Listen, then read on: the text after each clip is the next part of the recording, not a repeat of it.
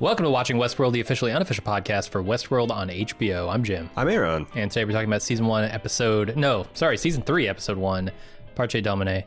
Uh, Aaron, what'd you think of this episode? Uh, I thought it was a good.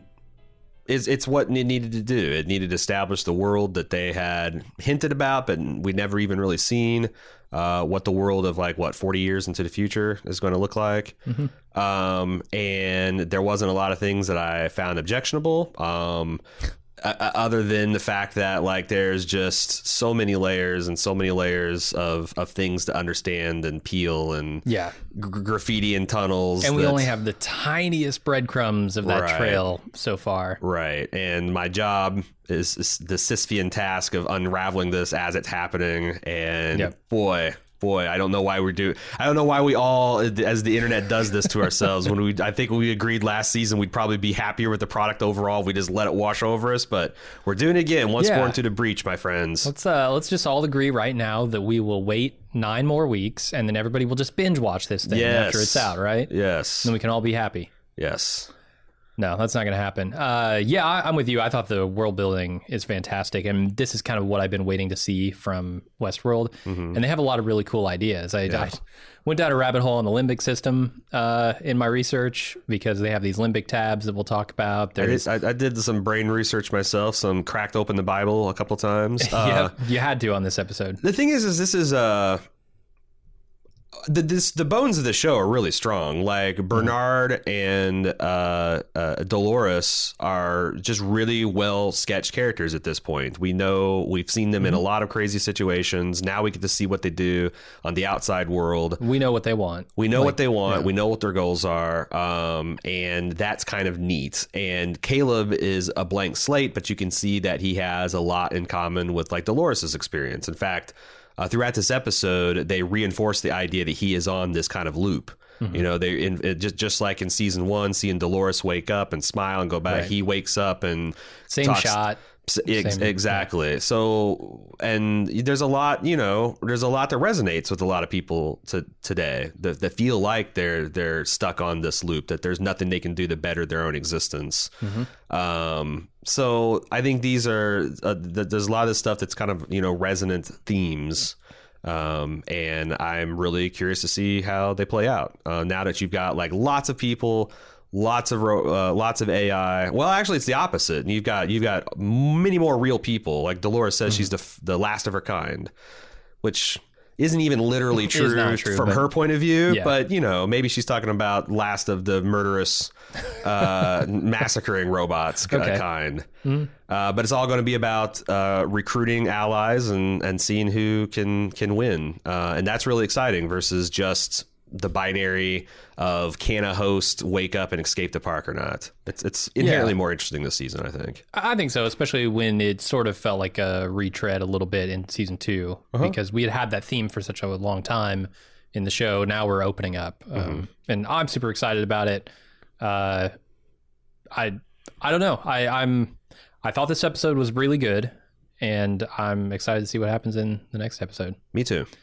All right, well, let's talk about this one. Um, we start off with some a sequence that is kind of spaced out through the episode, and I think we eventually come to understand that these are sort of the Rehoboam registering Dolores's actions because they sort of peak around her or or host actions, things that it can't predict. Yeah. Um, there's this big this sphere that they show with all these sort of uh, orbiting blobs, um, and then these spikes that say divergences, you know, uh, Anomalies. anomalies, things like that. And one of them, this first one is in China. yeah.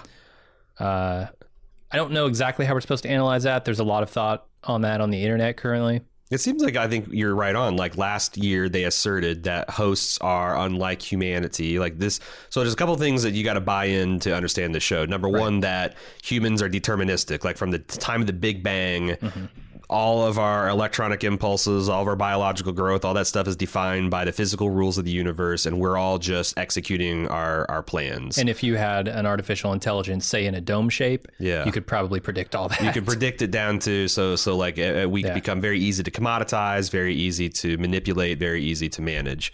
Uh, but the host, for some reason, because they are not this analog device that's brains are governed by uh, the physical laws of the universe somehow. They can break those loops. They can make actual, genuine decisions. They can step outside themselves and have thoughts Yeah. that don't go along with with predictions. and reprogram themselves when they Yeah. like just sit down and like do it like you would a website, right? And just reprogram it. yeah, there's a there's a there's a flaw here in my thinking. I can I can just fix it. I don't I don't have to like be slave to my biology. So that's that's what they're selling here. And Reho- Rehoboam is, is is seeing these these actions as a divergence from the plan. Mm-hmm. Uh, then we get to the first scene, which is a German investor in Delos wants to sell off his stock after the massacre in Westworld. And he tells his hollow assistant to get it done. I, I think this is a real person, but they're remotely communicating. It could be, although we have the technology today to deep fake a, a, a real person, like and and But and the fact that crucially, Dolores uses it later, I think, to me, says that these are physical people. Um, yeah, this could be.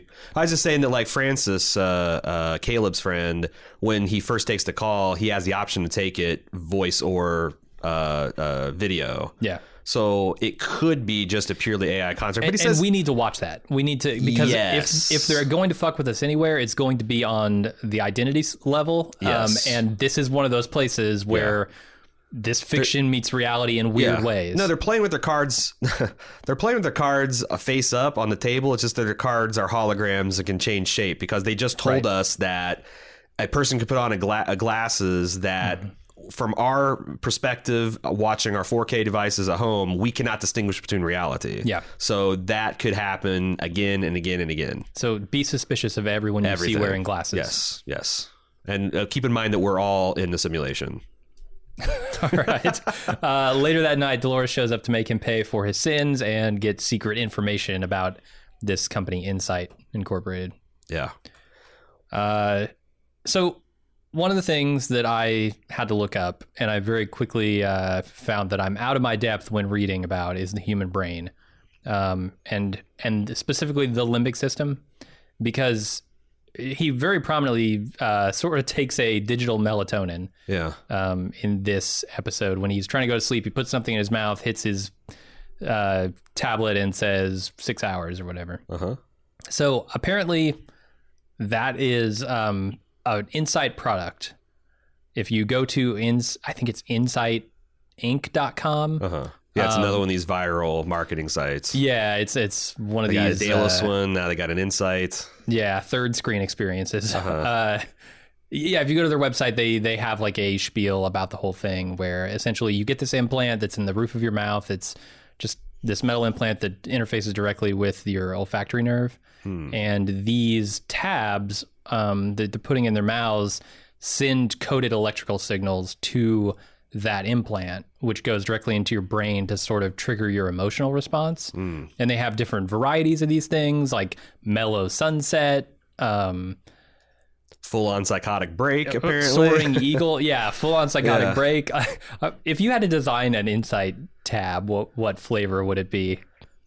I think Uh, I'd go with like. I don't know. Rocket League victory. That sounds like a good one.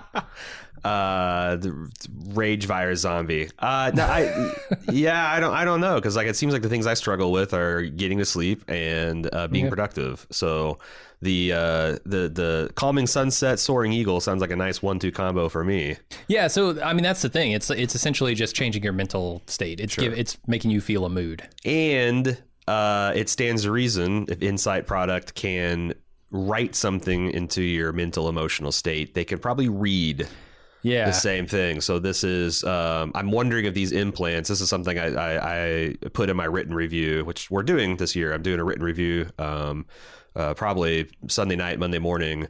Um, but I think this we're going to understand. My my theory, my speculation is we're going to understand that these are essentially the same as the hats or the halos that were in Westworld, whereas constantly reading host data, these people putting the into your mouth.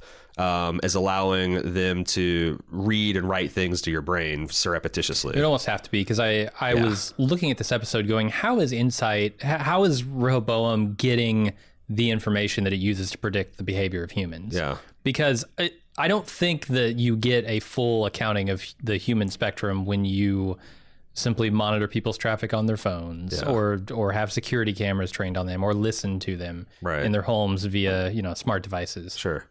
But you could if you interface directly with their brain. Yeah, on a regular Now- basis. And especially if you're feeling their emotions, you're, you're recording their emotions. I think that's pretty valuable as well. Yeah, because it puts context to their actions. Absolutely. Um, the, the limbic system also I found out is sort of connected tenuously or theoretically with dreams. Um, and and there's a theory. There's some talk about this. Um, how dreams are sort of.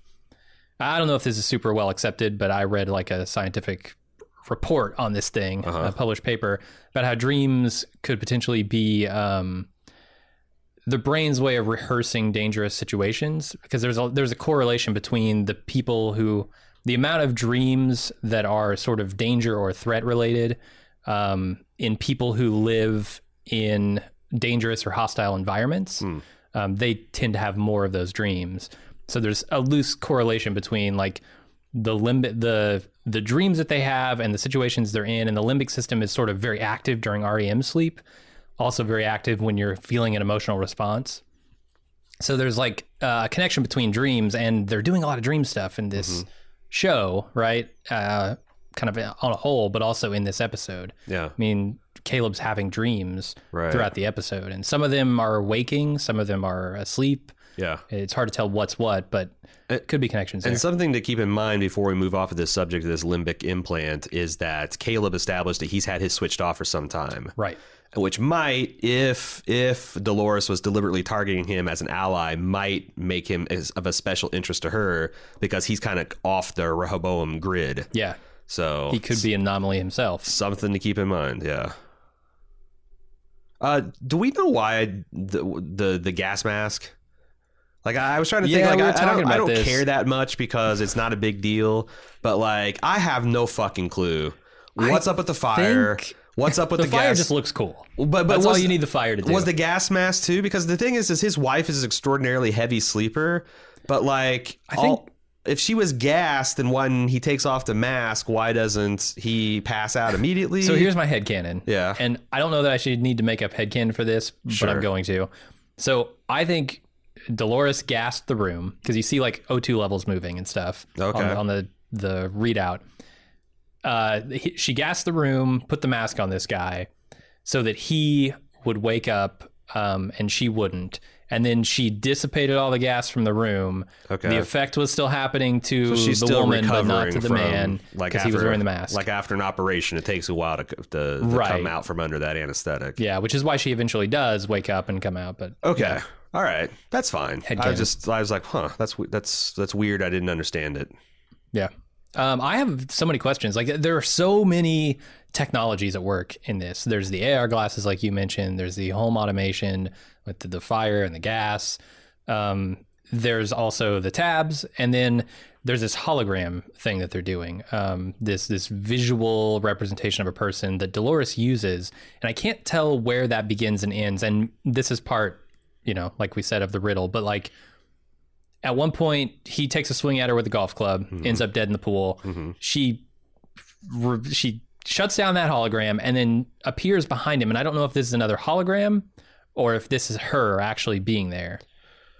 I guess it's got to because like the the hologram is all tied to him having those glasses strapped to his head, and we and the Okay, so uh, she goes in physically, straps the and, glasses and on his him, new wife, and then just yeah, hangs yeah. out while he freaks out. Yeah, and then then knows I guess manipulates him into. That's the thing. It's like man, we talked about this on the instant take, but like the line between her predicting the future and just really planning well in like a Joker, the Dark Knight kind of way is really blurry in some of these scenes because like Yeah. That's some impressive. Although I guess you know if you buy into that these humans are only twelve thousand lines of code, they're very easy to predict. Yeah. Also, we have uh, an example of an AI that can predict human behavior to some degree. So, Right. in as much as she may or may not be linked to that um, currently or in the future, Yeah. there could be all sorts of weird stuff at play here. But I, I think the the point it's interesting because in this episode or in this scene rather, she tells him you wanted to be the dominant species, but you built your world with so many things like me. Yep. And I think that's going to be key to this season. We're going to see Dolores using a lot of humanity's own technologies against them, not just herself, Sure. which she already has been, uh, but she's going to use things like home automation and AR and VR and all these things. The things we're learning to rely on. Super excited about that.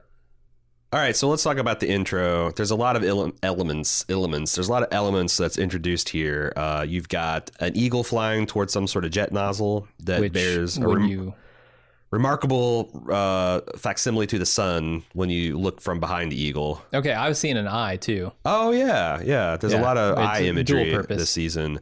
Uh, you see an embryo dividing, which suggests to me a new form of life. Uh, you also uh, so you also see a synthetic woman that appears to be swimming upwards towards herself uh, in its re- reflection until she breaks her surface, and it seems like she's falling back or sinking back into the abyss. And Yeah, this is super reminiscent of the creation of Adam painting. there's a couple. Yeah, there's it's very reminiscent of uh, the creation of man, the famous Adam reaching or God reaching out to Adam with his finger. It's also reminds me a lot of Jim Delos's, you know, it's all I'm all the way down, and when you're down, you see your reflection, and you think it's the Lord, and you know, it's the devil. it's yeah. the devil. Um, and then you see a dandelion uh, giving its seed off. That those these swirling patterns turn into Ra- Ra- Rehoboam, which I don't necessarily know what what that means. Uh, and then at the end, the synth recedes into like uh, uh, previous seasons have a synth coming out of the milky pools ready for you know use. Now the synth is instead receding into what appears to be a bloody pool. Um, They're all the way down. Like that's all the way down, The, yeah. red to me matches up with that Delos thing Mm. so closely because he's just bathed in red in those scenes. So I thought it was pretty clever with uh, the Icarus reference uh, in the instant take, but everyone caught it. uh, this eagle flying towards a sun looking thing and losing its wings. Now, I, I did some research into the Icarus uh, myth. It's interesting because Icarus and uh, da- Daedalus, Daedalus uh, his father, used their mechanical false wings to escape from an island prison Okay. Much like Westworld itself. And uh, uh, Daedalus warned his son Icarus about e- either flying too high, getting too close to the sun where your wings melt, or flying too low where the dampness uh, over the ocean where the dampness would, would also clog his wings. And what happened to him is he didn't listen to his dad. He flew too close to the sun, lost his wings, and then plunged into the water below Yeah. that that uh, that that since, since trapped under the water might represent the ultimate fate of Icarus. Uh, and also the other thing is it's, it could also be applied to humanity that Oh, we instead of being happy with our station we always try to you know our, our grasp always exceeds our reach and at cer- a certain point we're going to do something that makes us fly too close to sun nature or ai will clip our wings and uh, we'll be crashing uh, beneath the surface, never to be seen again. So there's it's Yeah, it's not clear to me whether this is a warning to someone like Dolores who thinks she has all the answers and is completely righteous, or it's more of a cautionary thing for us as as humans. Yeah, I guess it goes back to what are they trying to say um, about humanity. But yeah, I really like that symbolism because it, it it mirrors this rise and fall, you know, of the the potential arc of humanity. hmm Uh, very cool. So then we get another anomaly detected. There are minor irregularities in LA. Uh, I would say that's not an anomaly. I would say that's just business as usual in LA. and this this is also key because you're right. This L.A. we know does not have anything to do with Dolores because she doesn't show up until much later. Yeah. As far as we know, there's no synthet in the synths that are operating in L.A. So this anomaly might well be Caleb. Uh, yeah, so let's talk about Caleb. He wakes up, Francis calls a bunch, and he speaks to him in the voiceover, but not over the phone. He doesn't actually answer it.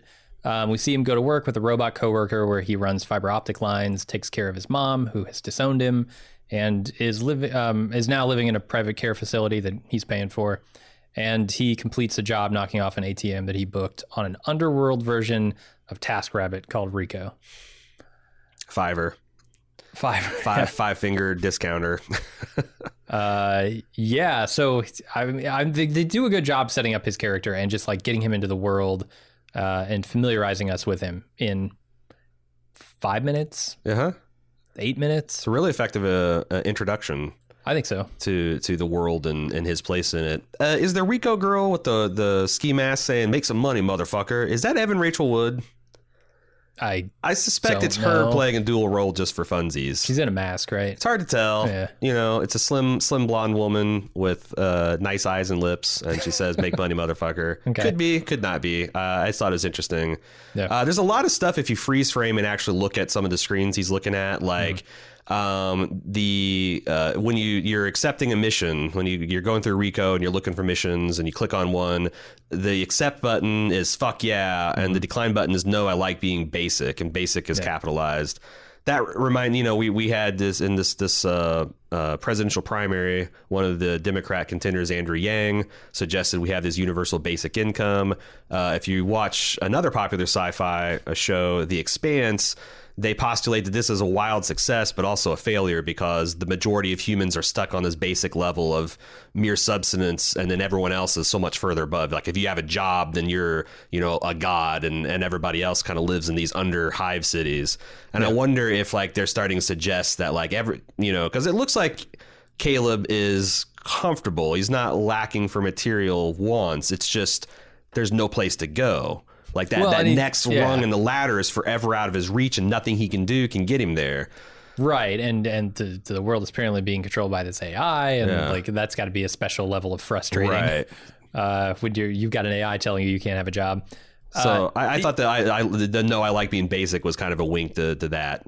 And, and he's also making money on the side, so he might be living better than other people, right? Could could be. Um, Um, I know he's spending a lot of his money on helping his mother. right but- because she's got a plus care package at this private Right. facility, but oh man, these costs are challenging. downgrade. Might have to put her in a state run facility that was on the news. Yeah. three season three three years ago for recycling old people's bodies and and making Soylent Green. feeding them corpse starch. Yeah, Yeah, no, this this is stuff that I like because this is world building that I feel is just a natural follow on to what we're dealing with now. yep. That stuff always strikes chord with me. Uh, question. Yeah. What do you think about the idea that Rico is actually ran by Rehobo- Rehoboam?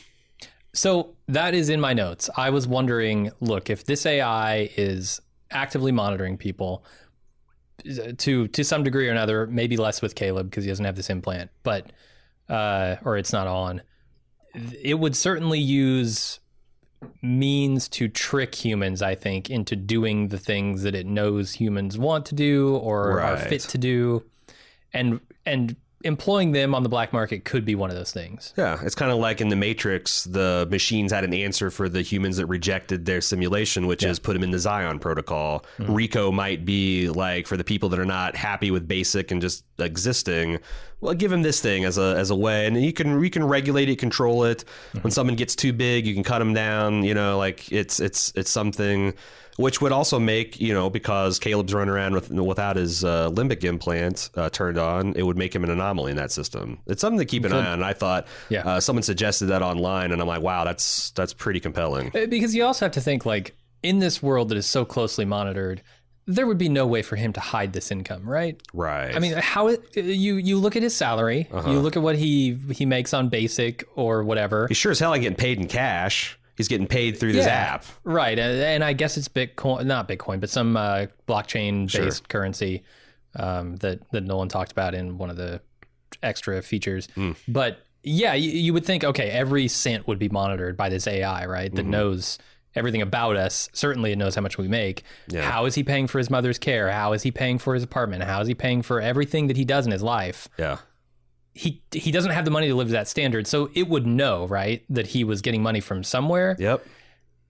The inputs and outputs don't match up. It's but, the same but there's way. no indication that it's doing anything about it, which to me says it might be complicit in it. Exactly. And it makes sense because if you're simulating all of human behavior and society and accounting for it, you have to account for the criminal element, for the black market. And um, yeah, I think it's got a lot for it. I'm not sure exactly what, what they'll do with it, but it's something I'm keeping my eye, keeping my eye out for.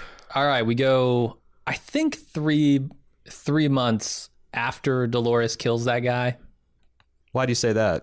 Well, Charlotte in in this scene with the Delos board says it's been three months since the park massacre. But why do you think there's And the, in the in the Dolores scene before, she was saying uh, she was trying to get information out of this guy, but she already like just got his money that night. Mhm. And you're not going to be flying all over the world and doing shit. Like she said, she I just got here, but I realized I need money or something.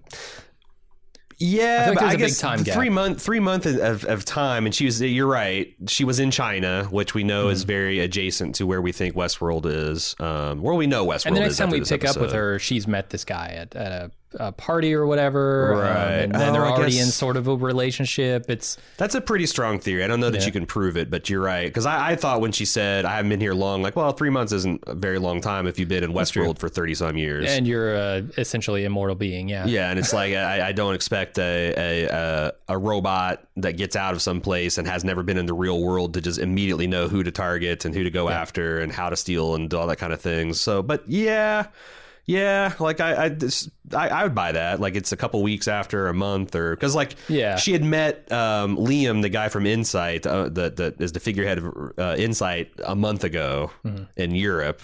So there's there's definitely room to play around with that timeline. Sure. All right. So yeah, I think we're three months. Um, I know we're three months after the massacre in the park. For sure. Uh, Charlotte tells Delos, the Delos board, that they're going to stay the course on their business model, which is the parks, uh, despite the tanking stock price and the awful PR. And she pins everything that happened on Bernard and says they'll put it behind him when the authorities find him.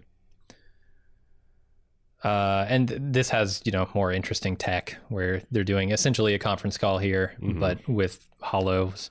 Um, and she's able to mute them. Meetings would be so much more efficient if you could just mute the blathering idiot that's sucking up all the oxygen. And I don't even know why she needs to be in this room. Why? Uh, why does she take I- a I- fucking quadcopter to the HQ of Delos? That's a good question. If everyone can be call? in the conference with like, I so so, so people can't mute her. I guess so. Yeah. um, so my my big question in this is who is the person that needs the approval? Is like in this world, do they still think that William is alive? Is that like that blank spot that gave machine proxy authorization? Is that William's vote? I I am working on the the assumption that yes, that is William's vote, okay. and Me too. everybody either thinks he's dead in the park, but he's still out there in the park, or Mm-hmm. he is dead in the park and he will later become a host. I I don't know which is true. Hmm.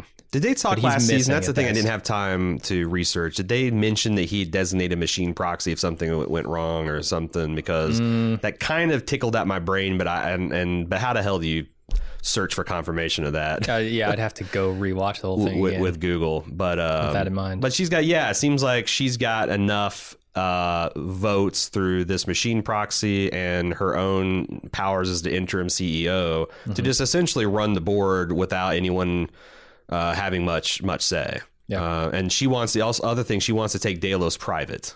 She wants to take them off the stock market, buy back all their assets, and consolidate under private ownership. Yeah. It's very interesting. which you got to look at this and say, okay, we know that she's a host. hmm What would a host plan for taking Westworld private be? Would it be to free all the other hosts? Would it be to shut down the parks? Would it be to sort of milk the company for That the assets sense, that, they like, need yeah, to take them- over the world? Yeah, have them make the army that you're going to use to destroy them all. Right. Um, that's kind of a compelling plan. Have you thought, eh, given any more thought about who this could be that's in Hale's body? Uh, I I haven't. No. I saw a really I should inter- have. I saw a really interesting theory that these are both Dolores. Dolores in Dolores's body is Dolores Prime, Mm-hmm. the, the the woke one, and then Dolores and Hale was like version 1.0 Oh to God. Dolores that Dolores took out and like gave a pep talk to, and So, so all five of these marbles could be could Dolores. be like you yeah, know, she Dolores just make copies of 1.0 and yeah, That's the thing. Like when she's out on these missions, certainly she backed herself up before this. I would have to you'd think. have to. Although and you're sending Charlotte out there. You want her backed up. You want you want everybody backed up. Yeah, I wonder what she meant by last. Oh, you know that also makes sense in terms of uh, when she like timing. like the timing. Yeah, if that was like a week after the event, she says, "I'm the last of my kind." Of still leaving out the whole out Bernard and the sack of marbles you got around, but Right. but yeah, okay. Yeah. Then we go over to Bernard, who's working in, from what I can tell, a meat growing facility, uh, where some I entirely missed the first time through that they're too. just growing meat on these racks, man. yeah, But they still have real do cows. it. They do. Is that the organic option? I, I want to say those are just like those are wild cows. Is that a Yeah. possibility? Like but why would they care about bre- you know them breaking legs and recovering kilos of meat don't. from? I don't know that they do. I think Bernard might. I still think because like they make the point later in the episode of guys like this scotch is worth three times my annual pay. I bet there's a real premium to be paid on the real thing. So you've got yeah. most people are just eating synthetic meat, and gonna you've got the rich to make a point like, oh, this is veal. This was this is the uh, this this veal has you can taste the cruelty. You can taste the fact that his calf was confined immediately and fattened in a in a box. Oh, This veal costs Yeah. more than the the Philippine GDP. Yeah, Mm, exactly. it's so delicious. Exactly. I could feed half of the continent of Africa with this veal, but fuck them. yeah, I wonder if they're going with something like that. Could be. Uh, yeah, so he's in a meat growing facility. He's being eyed by two guys while he's eating, and later that night, he self isolates so he can run a self diagnosis. This is a wild scene. determine if he's under in, the influence of Dolores in any way. I think is what he's doing here. Yeah. Um, he's deathly afraid that Dolores is going to get to him. As he should be. Yeah. Because he's lost control of his mind on several occasions in this series already. I don't know that he even has it right now. Like I know. I, I look at him. he paused a suspiciously long time long. on the, the lying question. But on the other hand, if he's if why wouldn't he just write like why wouldn't he just answer right away? Like why would he act suspicious and then be say no? I I'm wondering if it's possible that there are two people in Bernard's head at this point like, because the way he switches back and forth between these personalities, Yeah. especially during that fight. Yeah, I, I wonder if there there is a conflict, and the conflict is two people battling out in his head. Jeffrey Wright is so good at like playing like you can instantly tell like when he's in analysis mode, not analysis mode because his face kind of Oh, yeah. goes slack and his eyes lose focus, and then how oh, but every, everybody's been so good at that. how does he do it though? Like this button when he pushes it, that puts him in analysis mode. How does he get back out? Is it like a timer? Because it, it and, and, uh, No, I really couldn't understand it when I- he goes berserk. He turns into the Incredible Hulk later on. Like, what does he do to bring himself out of it? I, I don't know. They'll probably tell us eventually, but right now that's another thing where it's like, how long is he in analysis mode for? However long they need him to be. Right. yeah, and I I don't know that I expect them to explain it, but maybe they will. Who knows? Hmm. Okay. Uh, th- there was some really cool tech in this scene too. When you first get the shot of the countryside, you see like the spider tank looking thing straight out of like Ghost in the Shell. Like a howitzer kind complex. of like look like a cannon type of thing on its head. Yeah. yeah, yeah, it's it's a pretty cool piece of machinery. High security for a meatpacking plant. It could be like a net launcher though, something like that. To to do what? Catch the cows they're I growing. I was just thinking, like, Catch if you had a security bot, you why would you need like a 120 millimeter cannon Oh, thing on keep its people out? Yeah, well, I'm just saying, yeah, like security, you don't want to like if, if if it's just anti personnel, you don't need a barrel that fucking big. But maybe if you're launching a canister or something at I them, think there are meat raids. You think they're going Maybe. after that Filipino GDP uh, price meat? these cows are just really wily over there. You, you they. They're they're learning. They're Huh. they, they've learned from hundreds of years of imprisonment to, to how to break free and We're gonna have a cow uprising to Gonna have deal a with. cow uprising. We've already got a yeah. AI Dolores is going to inherit the earth just in time for the cows to go sentient. mm-hmm. I've seen what they can do. I've seen Kung Pow. Oh God! They come at you with those udders, oh yeah. blasting milk streams. What are you going to do? Uh, so then we go back to the the Rehoboam sequence, the with which says there's an elevated security threat, uh, special circumstances in London. Did you see it's London U R E W? Yeah, I didn't know what that stood for. I saw someone speculate that it probably that might mean the United Realms of England and Wales, suggesting that uh, Ir- uh, Northern Ireland and Scotland fucked off after they left the EU. Hmm. So it's just Wales and, and England now. I thought that was kind of another Falling neat little, neat little uh, world building exercise. And then Dolores goes to a party at Incite where she joins Liam Dempsey, who is being honored for being the son of the guy who saved the world. And a guy brings up simulation theory, but Dolores thinks it's all in his head, specifically the part of his head that evolved to believe in God.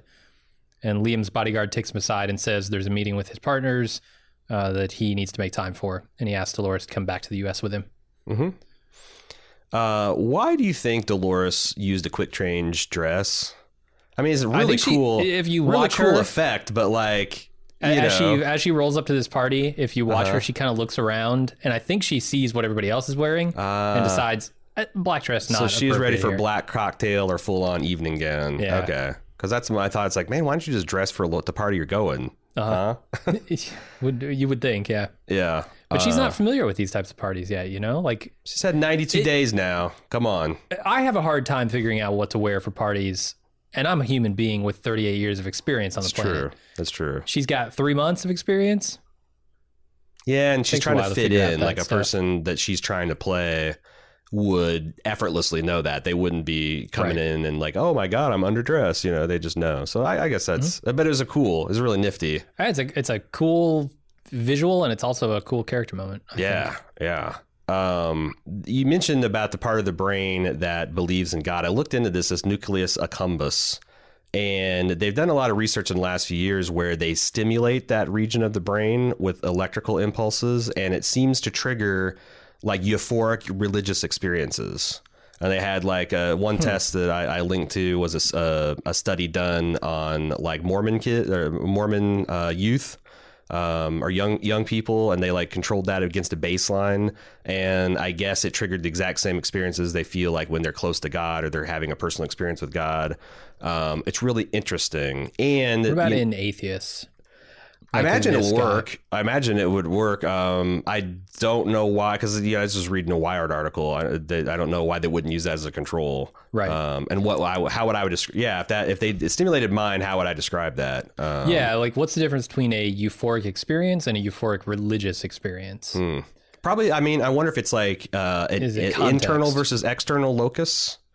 Hmm. Like a religious experience, you feel like it's a connection to like some greater power, Yeah. where like just straight up euphoria is like like I'm fucking awesome. Right. I don't know.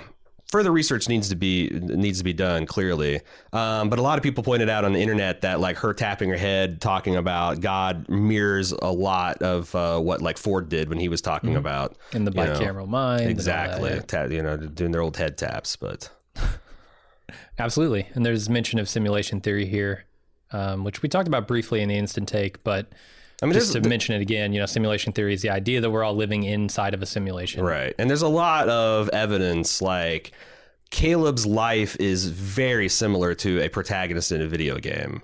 Talking or, about or a host in the park, yes. talking about well i mean specifically him talking about him constantly trying to improve his score yeah. Yeah. and he starts every day he gets these missions on his phone they they have success or fail he gets paid on them and you have a computer running the world essentially. Right, So right. how could you not look at that and say, hmm, maybe the computer actually does literally run this world? yeah and they, they he even says like they you know this is a small pro- program they piloted in the military and then they went worldwide with it so and they turned the whole world into a game Mm-hmm. like there is annoyingly a lot because like if everything's a simulation then the fuck you know what where, what do you do with a show that's like where there is no there is no like baseline like it's like the matrix except for there's no real Yeah. world you know It's the, the forge times a yeah thousand. yeah like there's a i'm not saying that you can't care about simulated people but like Right. what would yeah like where would they be going with that Mm-hmm. ultimately Yeah, I mean, it, they're probably going down the free will Hmm. path, right? Like this, the show desperately wants to say something explore about that. free will. yeah, yeah. Um, yeah, and what it'll say, I don't know. We'll tell uh, with time. Caleb cleans himself up and goes to see a therapist. He's apparently not his actual therapist. He's just the guy who oversees the AI therapists um, who do the real uh, sort of in the weeds therapy. hmm And this guy asks him how he got here, and we see a couple of flashbacks to him in the military with his buddy Francis, but he won't talk about it. And then the therapist urges him to uh, try a little more. hmm you know, meet him halfway here. try harder And on his way out, he gets another call from Francis, which triggers him to hit up Rico again. He takes another job at this underground art exhibit, is what I'm going to call it, where he and his crime buddies try to subdue a guy who's freaking out on Beta Olympics. hmm And there's also during this another voiceover with uh, Caleb about how the world is a game, like you mentioned, and it's rigged. Yeah, I thought that this guy trying to bait Olympics was intentionally aping uh, ape. Like he was doing the uh, like like tongue. brachiating. He was doing like like bare like w- widen his eyes, baring his teeth, and doing that kind of like ah ah that that you see like chimpanzees when they're really worked up doing. Yeah. Um, to kind of illustrate like uh, I think I, the way I got from is like from an AI's perspective, like how all this is just all fucking insane. Um, why you would deliberately monkey with your brain, et cetera, et cetera. Um, but also go, to go back to Caleb, um, Yeah. The fact that his his military benefits, his his his health and, and mental benefits are conditional on the participation in his program that's not working for him. That's some real Kafka esque bullshit to quote one Jesse Pinkman. Uh, Yeah. you know, and like, well, if the system doesn't work for you, then you're going to lose your benefits, and then the system's really not going to work for you, and then you're going to be an institution or maybe dead, and then you're not the system's problem anymore. And it does make me wonder what kind of co- problems he's causing for himself and Yeah. perhaps his mother by unsubscribing at the end Right. this episode. Yeah, and it reminded me a lot of too, like that um, that kind of thought pattern. I, I, where if you're not fitting in the system, like there's a lot of that chilling stuff going around right now at the coronavirus, where people like a disturbing amount of people see like a one to three percent mortality rate, see that it affects disproportionately old people, and it's like, ah, that's we could live with that. Like, Because I don't know any old people. yeah. I have no yeah. concern and for also, my like, wouldn't life be easier if some of the older and sick people just, you know, we didn't have to take care of them? I mean, that's a massive drain of resources. Have you, have you thought about it? They'll really? shuffle off on, at their own time. Like you don't need to hasten that. Nah, but it's it is a there is a disturbing undercurrent of, of that thought. I can't out wait. I can't wait until the virus that affects the 20 year olds. oh, I'm going to just be We out had- drinking and partying. Yeah, I'm going to be spreading that thing. oh, we- yeah. that- I guess that was the the Spanish flu. So maybe, maybe Yeah. we'll have to wait another hundred years before it hits hits the prime again. I'll be dead. I don't care. Speaking of Caleb uh, and his therapy, it, it's clear to me watching this scene that he's using Rico to sort of cope with the issues that therapy is not helping him cope with, right? Um, which leads me right back into that conversation about how much is Rehoboam uh, curating the human experience, um, especially when it comes to therapy and this Rico app. Because that could be part of his therapy, right? Like this could be something where Rehoboam sees that it's not working with his friend because maybe they don't have enough information. We see that later Francis is pretty fucking incomplete. Uh, There's not great fidelity on No. Francis. Uh, so so maybe you know he's he's being pushed toward these other avenues uh, at the same time that Francis is trying to work his magic. Yeah, I liked uh, the other thing I just want to point out is the I, I really like the Marshawn Lynch's character. I don't know what his name or the other associates, but his Uh. emo his emoji or his uh, mood T-shirt. Yeah, it's cool. How long until someone brings that to market?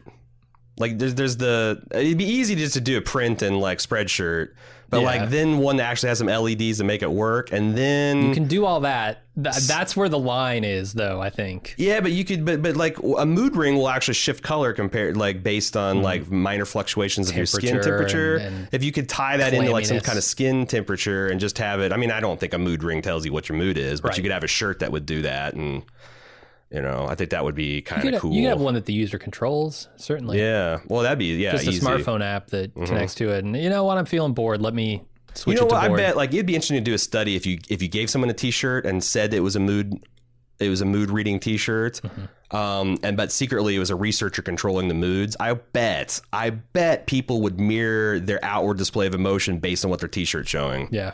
Just because we're that susceptible. Like an emotional placebo sort yeah, of thing. yeah. Like someone's like just in line and pretty calm. If you just went, if you just bumped it aggravated, I'd be interesting to see. Someone do that. Someone do that experiment. That's got to be ethical, right?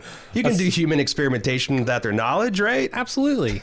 Absolutely. As long as it, as long as they never find out. Right. Someone freaks out and guns down a, a lobby uh, or, uh, in a bank or something. Eh, you know, Yep. progress, information gathering. Uh, speaking of information, there's a little bit here on the backstory with Francis and uh, Caleb Mm. where he says they got medevaced out, so they were probably in the military when something happened, um, which will come into play later. Yeah.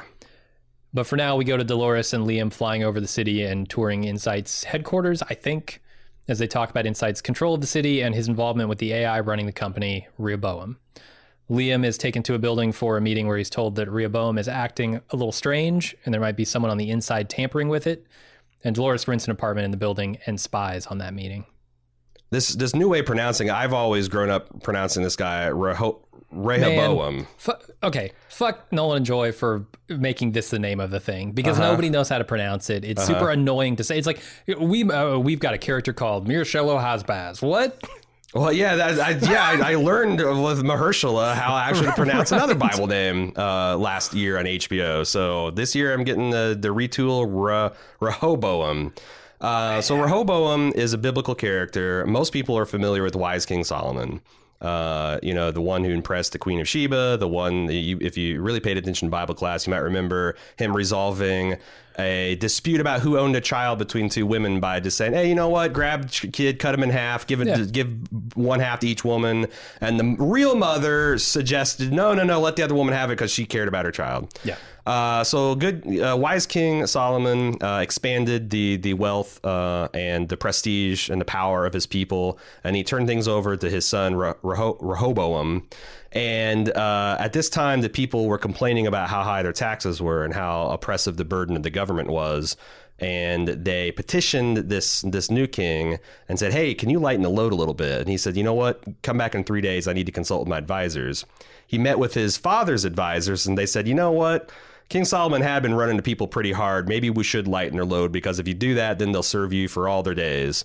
And then Rehoboam went to his his people, his his his boys, the the the court advisors he grew up with, and they're like, nah, nah, nah. You you tell those guys that. Uh, the biblical phrase is something like "My little finger is weightier than my father's loin," which I think he's saying that Wow. like. Which His, is a his weird dad's got a small dick. weird insult Yeah. because you know I don't know how big his pinky was, but like you know what are you saying about your dad there? Uh, Mm-hmm. But that he says that he's going to increase their taxes actually. Okay. Uh, and he went with what his boys told him rather than the old wise men. And the people came back and he told them that, no, actually, I'm going to, uh, I'm going to double your taxes and I'm going to be a scourge to you. And the people rebelled, and the king, the, the previous united kingdom of Israel was split. It's torn Oh, asunder, split into two, and it never was united again. Uh, interesting. What is that? So the split here could be this essentially just the wealth gap, Mm-hmm. um, where you know you've got the super rich who are all for the Rehoboam stuff, Mm-hmm. and you've got the people who are feeling a little downtrodden by it Mm-hmm. um, and unable to you know make any forward progress. That could be representative of that. You also got the oppression of the, these hosts by the, the the the humanity that's like going to tear a species apart, perhaps. Yeah, Uh, I thought that was interesting. And there's also one other interesting parallel that Caleb is also another b- biblical name. He was one of the spies that right before the Israelites went into the promised land went and you know did reconnaissance. Um, so it's it's interesting that Caleb was involved in the Bible with the formation of the nation of Israel, and that Rehoboam was involved in the destruction of same. So there's almost like a bookend. Caleb is so sort of going into this new world right now, too. Yeah. Uh-huh. Right? Like hooking up with Dolores means he's potentially part of um, maybe a spy in the land of this new yeah, world. spying out the promised land uh, for the, for the people. Um, Yeah. So there's a lot of interesting parallels there, and I'm sure there'll be there'll, there'll be more to pop up as as we find more about Rehoboam or Yeah. Rehoboam. Um, and there, there's so many questions like who is this this guy's dad that they keep mentioning? Um, King Solomon, obviously. right? But that's another parallel too that you've had this very wise person that made a lot of reforms and made the world better, and he has recently handed this off to his son, who's not nearly as good. And yeah, that's that's another a, a nice parallel that show's got going on there. Uh, there's also questions about an us during this interview, like that that Rehoboam might uh, be looking into. I I don't I don't know what the factions are here yet, other than I feel like he's connected to the guy that uh, the Scarface man gives up under Dolores's interrogation later on. The Sa- Sarcum, Sarcum, Serac, or Serac, yeah, something like that. Yeah, I, I don't, I don't have the, the the name in my notes. It's much later, but uh, yeah, here. I wonder if that's the the person that uh, he was having a difficult meeting with. Yeah, could be. We'll be right back after this short break. Hey, it's Kaley Cuoco for Priceline. Ready to go to your happy place for a happy price? Well, why didn't you say so? Just download the Priceline app right now and save up to 60% on hotels. So, whether it's Cousin Kevin's Kazoo concert in Kansas City, go Kevin, or Becky's Bachelorette Bash in Bermuda, you never have to miss a trip ever again. So, download the Priceline app today. Your savings are waiting. Go to your happy place for a happy price. Go to your happy price, Priceline. Then we go back to Bernard, who's confronted by those two guys from before who know his real identity. And when they get violent, Bernard turns his body over to a different personality, which proceeds to kick their asses, uh, but not hurt them too bad. Or Bernard maybe he doesn't want it. did. I don't know because like the result of this is him fucks off. He he fucks off and leaves. And I think the clue for what why he wants to go to Westworld is that he is as part of the pleading with these man, men to leave him alone. He says, I, I if I don't have someone to help me, I can't save you." Mm-hmm. I think you know that plus him saying that he's looking for a friend. I think he's going to go back to Westworld. I think he's probably going to be looking for Maeve. Like like Maeve is is is a high value target to recruit if if you're a guy like Bernard. I, I, I'm going to make a prediction here. I think there are two people in Bernard's head, and this scene is probably the prime example of that because he seems to be asking this other personality to please not hurt them too much. There, there's a violent person with inside Bernard's mind, and maybe that's an aspect of Bernard.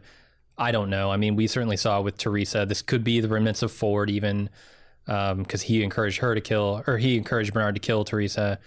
There's th- there are clearly, I think, two personalities in his head. Um, and at some point, I feel like those two personalities are going to be split. And maybe that's the friend he needs. Maybe he's going to sort of re- create the friend. Um, he can split those into a second body, right? Because bodies are, th- they're sleeves like in Altered Carbon. True. If he can just get a, a hold of the tech to build one. Did we mention his name? He's going under it is Armand Delgado. I We know we did an instant take, but what what was the anagram of that? Uh, I think it was Damage Bernard. Yeah, yeah. Or Which maybe I didn't Damage actually Arnold. check to make sure it's true. I think so because but Kim I saw Renfro it tweeted it, referenced. and like she's she's solid. I mean, she's got the the, the best timeline around, and and Yeah. uh, she pays a lot of attention to stuff. So uh, they're having still having fun with the anagrams. Of course. Um, what about Laura Aspen? Any anagrams? Real Aspen? Real Aspen. She's you going know what? I didn't. I didn't look. I didn't look. Did you? Did you have actually look and see if? Okay. No, Because yeah, I mean, we got to put everyone's name through the anagram machine. you do. Caleb No, B L E A C. B L E A bleak. Very bleak. Very bleak.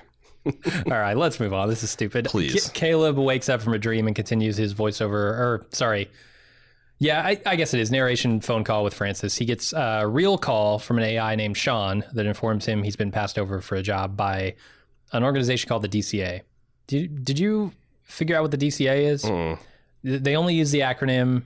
Um, There's got to be other companies besides anything. Delos and Incite, you know. So Yeah, I mean, it could be like Delos Corporate America or some Yeah. shit, right? Like maybe he's applying for a, for a better position at Delos because he works He with a robot that is the Delos fiber property. The, the fiber layer is a Delos robot, Delos machine. Yeah, yeah, so maybe he's just trying to move up the ladder in Could be.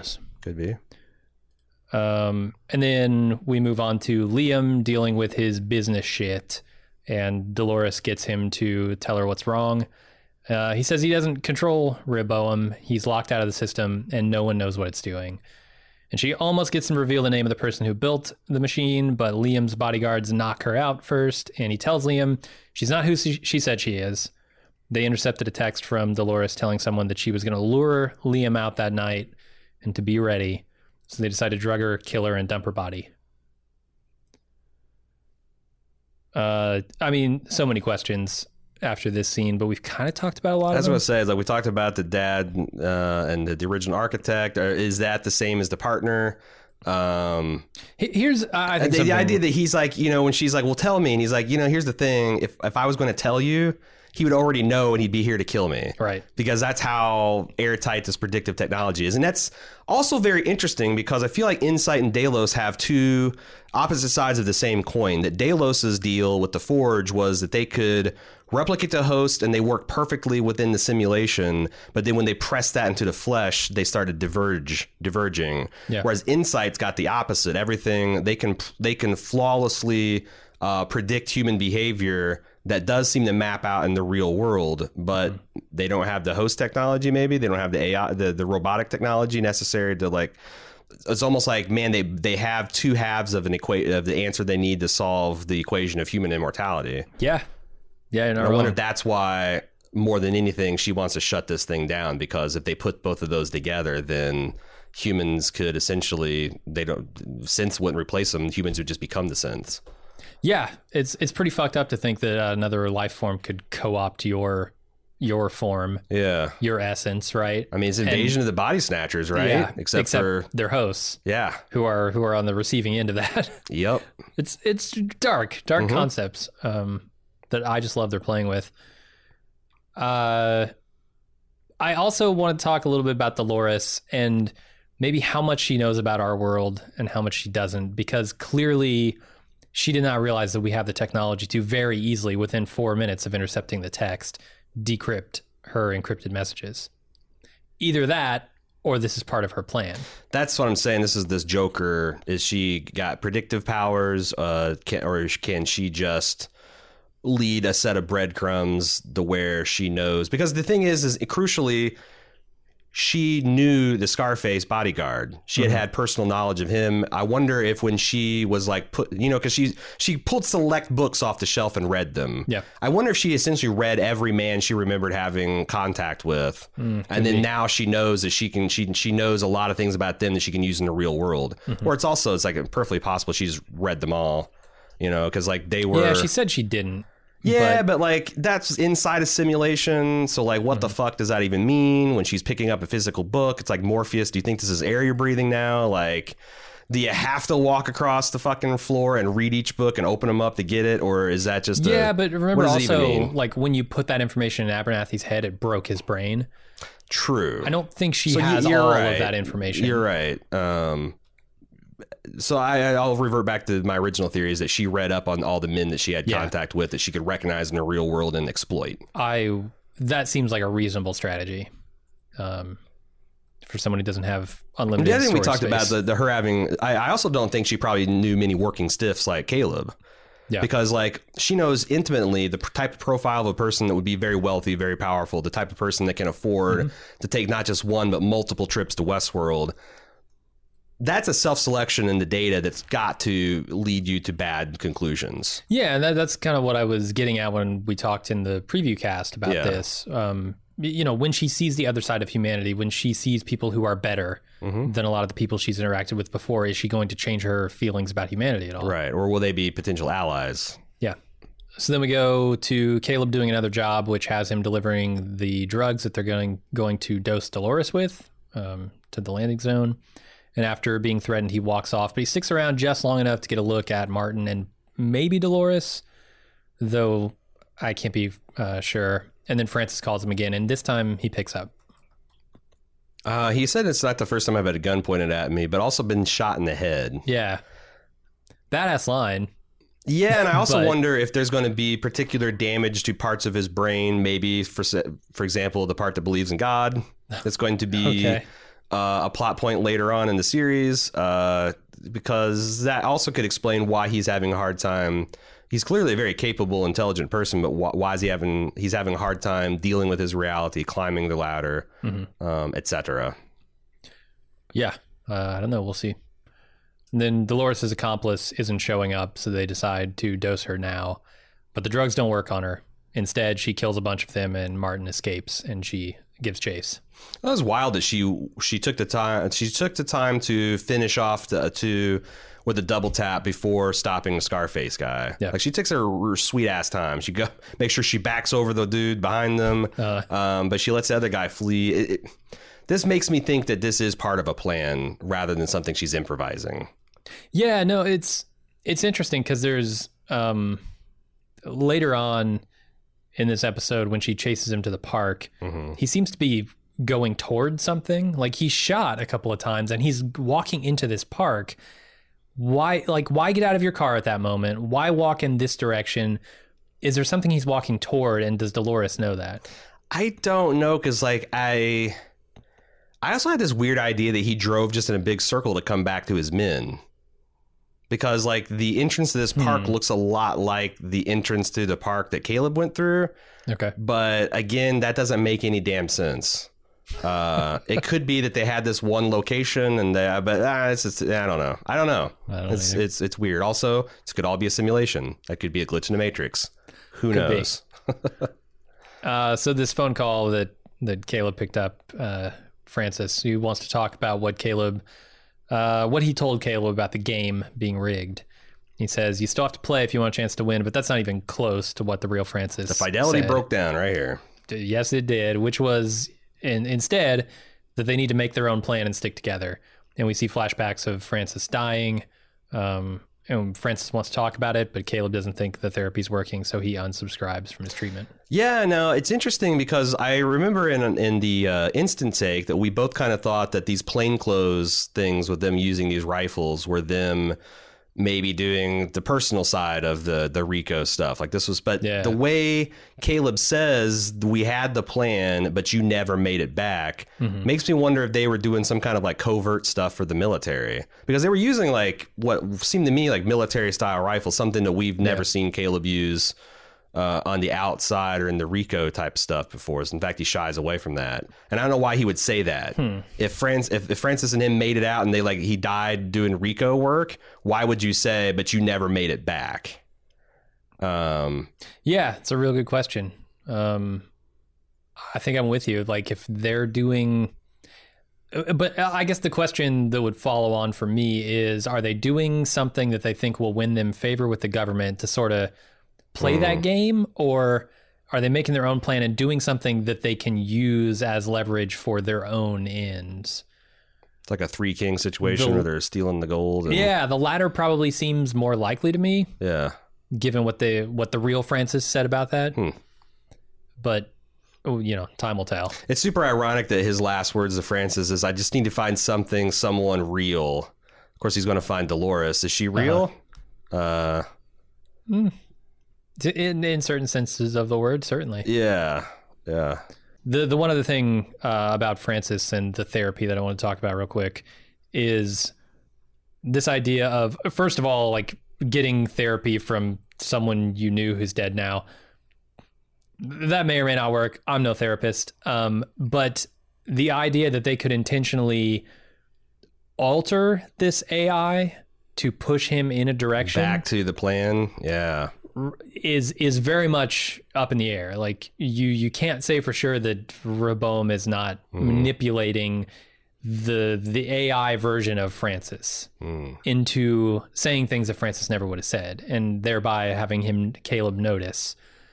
To what end, I don't know, but that's there. Oh, speaking of random observations, I forgot to make. Uh, Rehobo- Rehoboam, the the sphere that they, they represent, the physical manifestation of this core, the light patterns that are spinning around its outside. Someone pointed out those are very similar to the player piano Yeah, uh, sequences, the, like the, the dashes and dots and lines. Like they're they're very similar to those musical patterns we see in like the intro every week. Yeah, and it evokes like th- they do such amazing stuff with this intro, and this player piano has been a staple of that intro Yeah. for all three seasons. And the shot that always gets me is when the hands come away from the piano, Yeah. and it continues Still playing. playing, yeah. that smacks so much of turning over the control of our planet to an AI, Right. taking our hands off the piano, off the wheel. And it's also weird because the hands playing the piano are synthetic hands as well. Right. It's a little Spider Man pointing at Spider Man. Okay, Uh, sure. But but yeah, no, I, I get what you're saying. Yeah, it's a very evocative shot. I Uh-huh. love it. Uh, and then Dolores chases Martin to a park or plaza or something where she shoots him and gets him to tell her who controls the system. It's someone named Serac, who's going to be coming for her now. Why does he give that up? I, I, this is a dying man who has no reason. Does he and, hate and just, too? has Like, just kinda? said, I've been protecting this com- this company Right. for 20 years. Right. Threatens the son of the guy who built it. But it also tries no to warn him off he because would give a name here. because when um well, but I I- wonder if he is antagonistic toward a Serac guy because. Uh, during that tense meeting with Serac's representative, or maybe it's some other representative, but I'm going to assume it's Serac's representative. Okay. Uh, I keep on wanting. I, see, I keep on seeing Spock's dad every time I say Serac. Me too. Yeah. Um, shit, I just distracted myself with the Sirach. Vulcan mind meld. How about Sirach. Um, because Liam looks to him when this woman says, "Well, how about we kill you, and then we use Rehoboam to figure out how to deal with the mess afterwards, like to strategize its way or way Yeah. out of it." And he looks to you know Scarface guy, and Scarface kind of gives him the no, no, no. So I, I wonder if like he sees in his cornerstone, you know, motivation that he needs to shepherd this legacy through, and Serac is in opposition to that. So, like, if he's dead and he's already lost, he's like, well, "Fuck it, give give up Serac, and maybe she'll burn this thing down." I don't know, because otherwise, you're right. This is the easiest interrogation in the fucking world. Yeah. It is, um, and it's hard to interrogate a dying man and get Yeah. any information out of him. Yeah. Uh, I would think.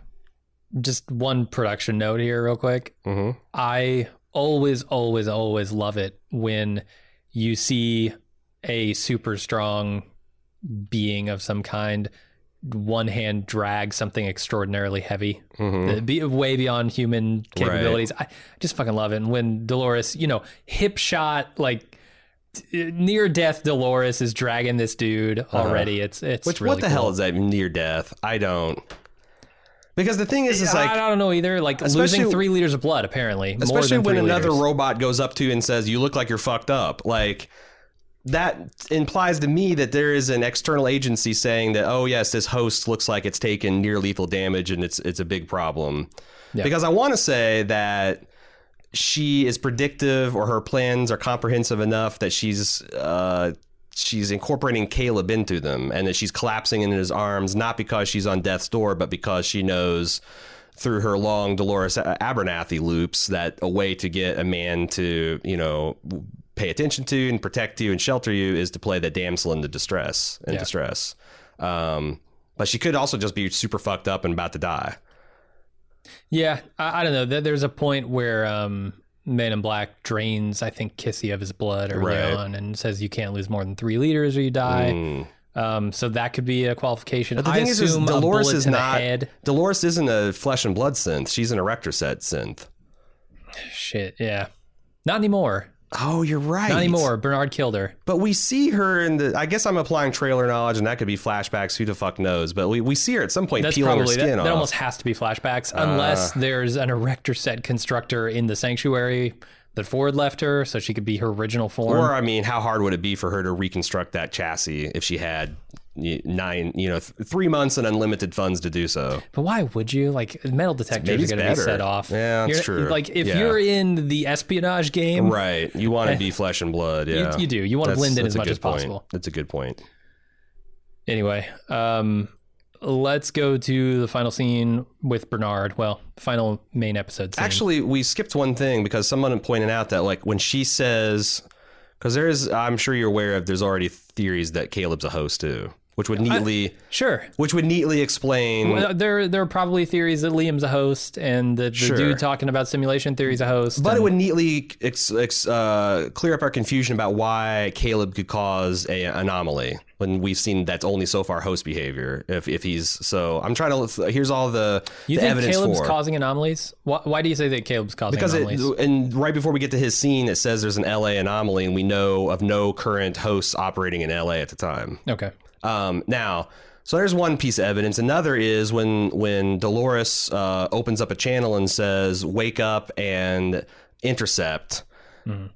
There's misdirection there, making us think it's a motorcycle. Yeah. But it's also very similar to you know uh, Caleb hanging up his phone on the illusion of this game he's playing and then meeting her in the park. There could be a dual message there, which is also something that could imply that that, that he's a host. It could also be uh, the clone of Martin showing up, or the, the body double of Martin, Martin. the bodyguard. Oh, is that his name? Yeah, yeah. Oh, okay. I, didn't, I- I, I looked was just it a. Scarface dude. I, yeah, I didn't know it until I looked it up either. um, yeah, I, I don't think at this point that he's a because it's also just entirely possible that they're just building a lot of uh, similarities between the plight of Dolores in season one versus Mm-hmm. Caleb in season three, and just piling up those things that that that so you see that they're both on loops. He has no choice. Blah blah blah. Um, you know, and he meets a synthetic that has an awakening in him, similar to her meeting William in the past, and that. So there's a mm-hmm. lot of similarities that you don't have to go to the host, the the, the Caleb's a host, but a lot of people are going to Caleb a host, and they're, I mean, they're going to natural. be. Yeah, yeah, yeah. It's natural in the show. All right, Bernard hires a boat to take him back to Westworld. He's apparently in the Philippines, though these people are speaking Mandarin according to the subtitles. It's a very confusing mishmash, but Someone I'm pointed out that him in the that's like Philippines. Filipino and Chinese territorial disputes are really hot in the early 21st century. So Okay. that's another kind of world building similar to the the royal world of Wales and England, uh, the United Realms of Wales and England. That this is suggesting that China won that dispute huh, uh, decisively, uh, which is kind of cool. yeah. He's looking for a friend. And that's it for the episode, but don't turn your TVs off yet hmm because there's one more scene after the credits, and it's Maeve waking up in Nazi world. And that's literally it. it. She's got a gun in her hand. She goes out, she sees a bunch of tanks and Yep. and t- troops, and It'd be interesting to see. flag. Mildly interesting to see what kind of setting and stuff this that, that they do with this world because I, it just doesn't seem like Maeve is going to be in there very long. We know that she plays Yeah. a, a part in the larger world events, Uh-huh. and I think the whole the all the audience, as much as it might be fun to see them dashing around in medieval world or Nazi world, it's pretty clear the main events, the really exciting things, are, are going to be happening in the, in the real world. That's Absolutely. probably a simulation, but still, it's the real world for us, and I'm hoping. Mm-hmm. I'm hoping we don't spend much time in Nazi world. yeah, and based on the previews, I can't see how we would. She has still, it seems, her powers. So Mm.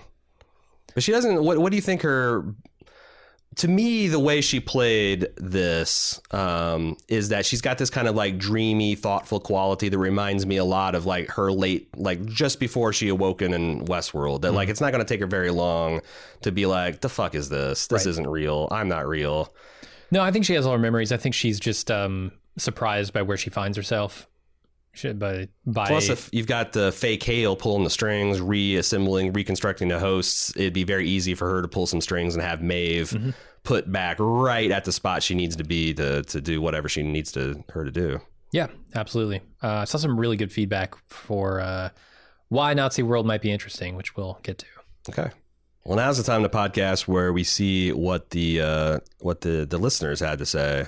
And you can send in feedback to westworld at baldmove.com. We've already had a pretty rollicking session of feedback in our Instant Talk podcast, which, of course, exclusive for club members. Uh, as a reminder, every Sunday night, immediately after we finish the Eastern Coast showing of Westworld, we, we do our Instant Take podcast and we have a short audience participation segment uh, through the YouTube chat feature. So check that out if you want to get in on it. But Westworld at baldmove.com is where we do the deep dives. Leah H is up first. She says, Hey, this is based solely on your season three preview episode. You talked for a bit about why they would take us to Nazi world or WW2 world. And I thought of a compelling thematic reason. Nazism was about the supremacy of one race over others and the extermination of those other races. Is Dolores a host supremacist? Will her actions uh, towards humans effectively mirror what the Nazis did to Jews or other minorities? I think it would be worth a visit back to the park to evoke some of those parallels. Perhaps Maeve goes there to rally some host troops, hosts whose experiences of oppression under host Hitler would make them instantly sympathetic to the human cause and opposed to Dolores' campaign of extermination if that is her goal. Yeah, this is the email I was talking about. I Yeah. I, I didn't consider it uh, enough apparently because yeah, those thematic connections are really strong, um, especially if they're used sparingly. Um, Like you said, I think we're we're probably going to see Maeve come out of the park pretty soon. But if we can get a dose of that in the meantime, that'd be cool.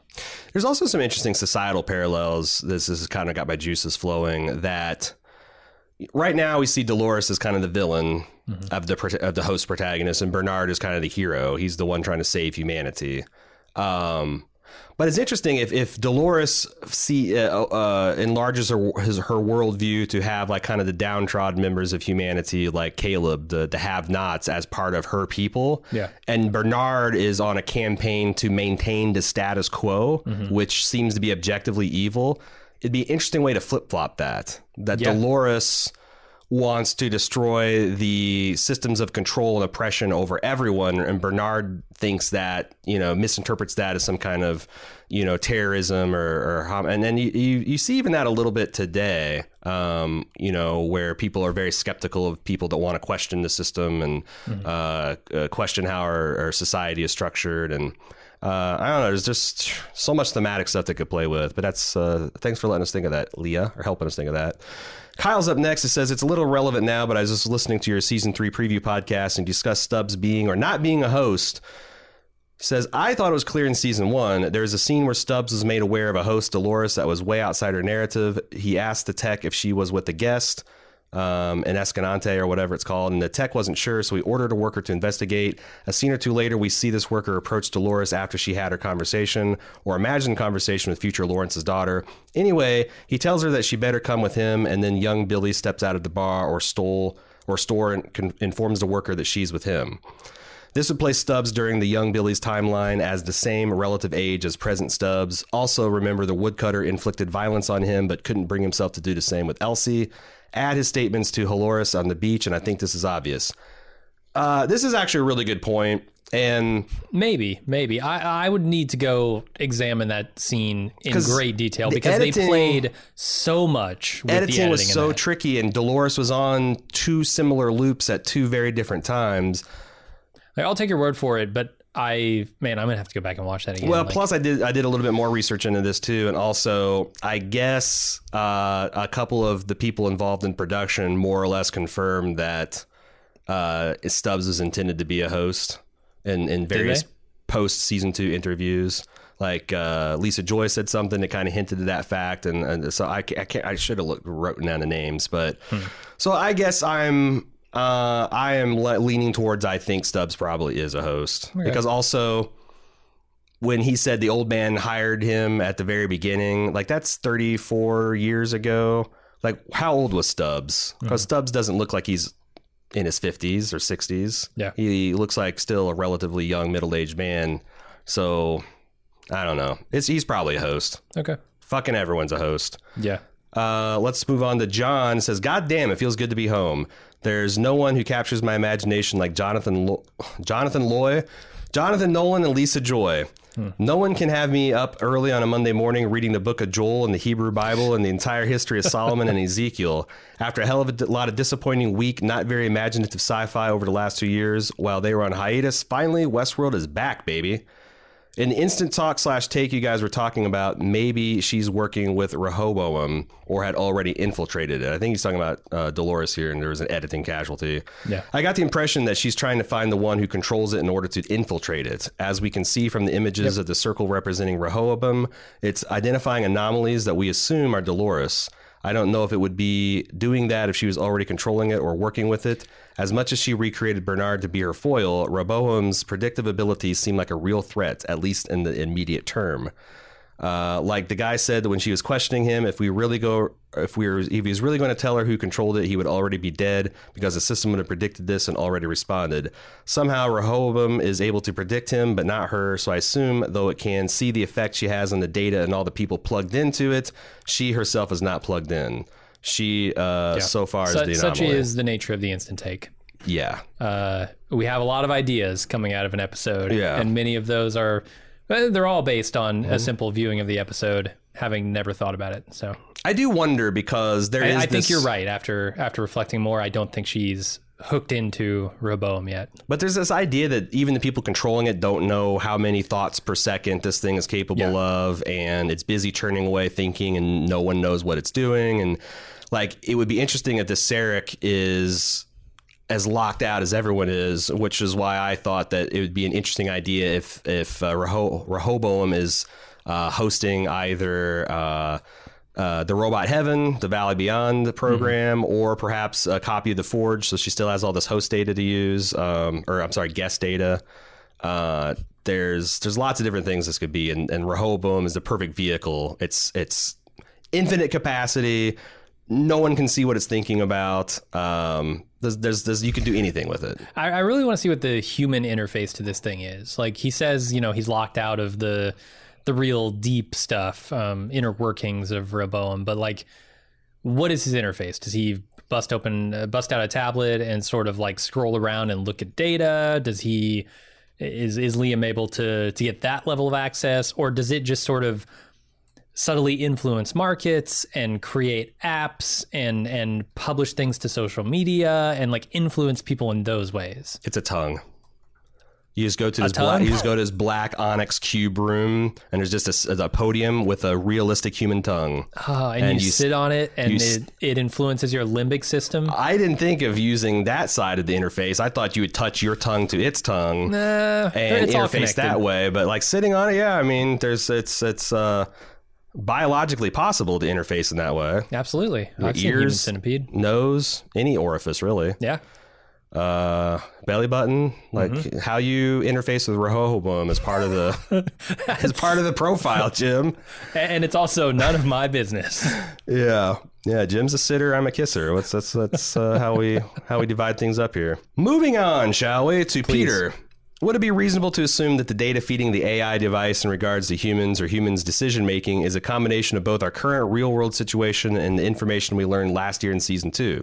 From season two, we know that Delos can sim- simulate humans even with high fidelity pretty accurately inside of the Forge, and they were writing books about all the world's visitors to Park and doing a pretty thorough study of the human condition.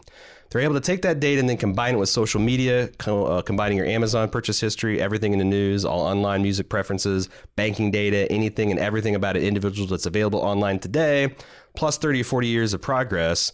They could combine that info with examples of simulations being driven out of Westworld plus the Forge, and then use that in this R sphere. The Robo- I- I, Rehoboam. think, I think more importantly is the limbic tabs that they're using. Like, Yeah. like you said, I think this is some way to gather information about people because think about what you, what you could understand about a person if you knew what signals to send their brain to make them feel a certain way. Mm. I mean, that, that says everything you need to know about them, right? Like, if, if they can say, okay, the user is dialing this feeling in, right, on their own tablet, and that information is going back up to Rehoboam to know what settings it takes to make this person feel good. yeah. That's much more valuable than than any information you're going to get from a post on social media that may or may not be ironic Yeah. and eh, you know what they fucking buy at Target. Like that stuff's not as valuable. I do think it's interesting, though, like I said in the review, that if Delos and Incite have like two, like, you know, Delos is feeling the elephant from the trunk side and Incite's feeling it from the tail side, and they're working like one's top down, one's Working bottom up, but they're still trying to do the same thing. And you're going to obviously sit on that trunk at some point. uh, but yeah, um, so he continues. Uh, Peter does. Um, I guess from a plot perspective, the question is to uh, to what end does this matter? If you put a bunch of people in a sort of self-selecting, no holds barred, and supposedly unrecorded, never never seen robot Fantasyland and then make it really expensive potentially taking a slanted view at the darker sides of humanity then feed that into a machine that determines what people want or what directions they pursue in life. It seems sort of a self-fulfilling prophecy in terms of bringing out the worst in humanity. Hmm. Yeah i mean that's what we kind of talked about that like you've got a very limited set of data if you're selecting for the rich and powerful. Like they i mean maybe they're just like us but it's entirely possible a life of wealth and privilege that only a pharaoh of old could even begin to dream warp a person you know or that what it takes to get to that level of wealth and Is- power warps a person. it- it- yeah. reflects a certain type. selects a of, type of person yeah. person, yeah. yeah and i'm not saying every rich and powerful person like rapes children No. but a disturbing amount of the ones we know about so far that do that are, are from that that stock so um so let's move on uh, to Zeke, which has the final word here. Uh, he wonders about the divergence anomaly scrutiny grid map that we see with the spikes around the circle. Um, are the spikes in the grid taking place before, during, or after the current timeline? Like if the anomalies took place before now, that would be very interesting. Or if these are the events after Dolores is done, that would be awesome. So they're wondering if there's some time fuckery here. Is this uh, someone going back and evaluating data after the fact, or is this a real time analysis by Rehoboam, or That's a really good question because if you look at the the same uh, visual motif in the previews that they did with this Divergence trailer or whatever, those all had dates. Those were all events that took place in either real human history as recorded so far or very near future. Um, they all had dates. Mm-hmm. We are not shown dates on these spikes. In fact, in the there's episode. very like they very carefully hid every date where you'd think you'd see one. Cell phone Right. interfaces, tablet interfaces, no clocks visible, uh, no Yeah. calendars visible. Rather, um, that's very interesting. In fact, it would be an old Westworld trick if the Dolores Caleb timeline was entirely divorced from Bernard's. Mm-hmm. Right? Wait, is that does that track? how I, I don't know how that could be. Because like, hmm. I'm trying to think of where who besides Bernard established it's been 90 days after the Westworld. Uh, Charlotte really Hale, Charlotte, yeah. Charlotte did, and Bernard do. There's none of that mention at all in, Char- in, in Dolores, other than that she's been active at least a month.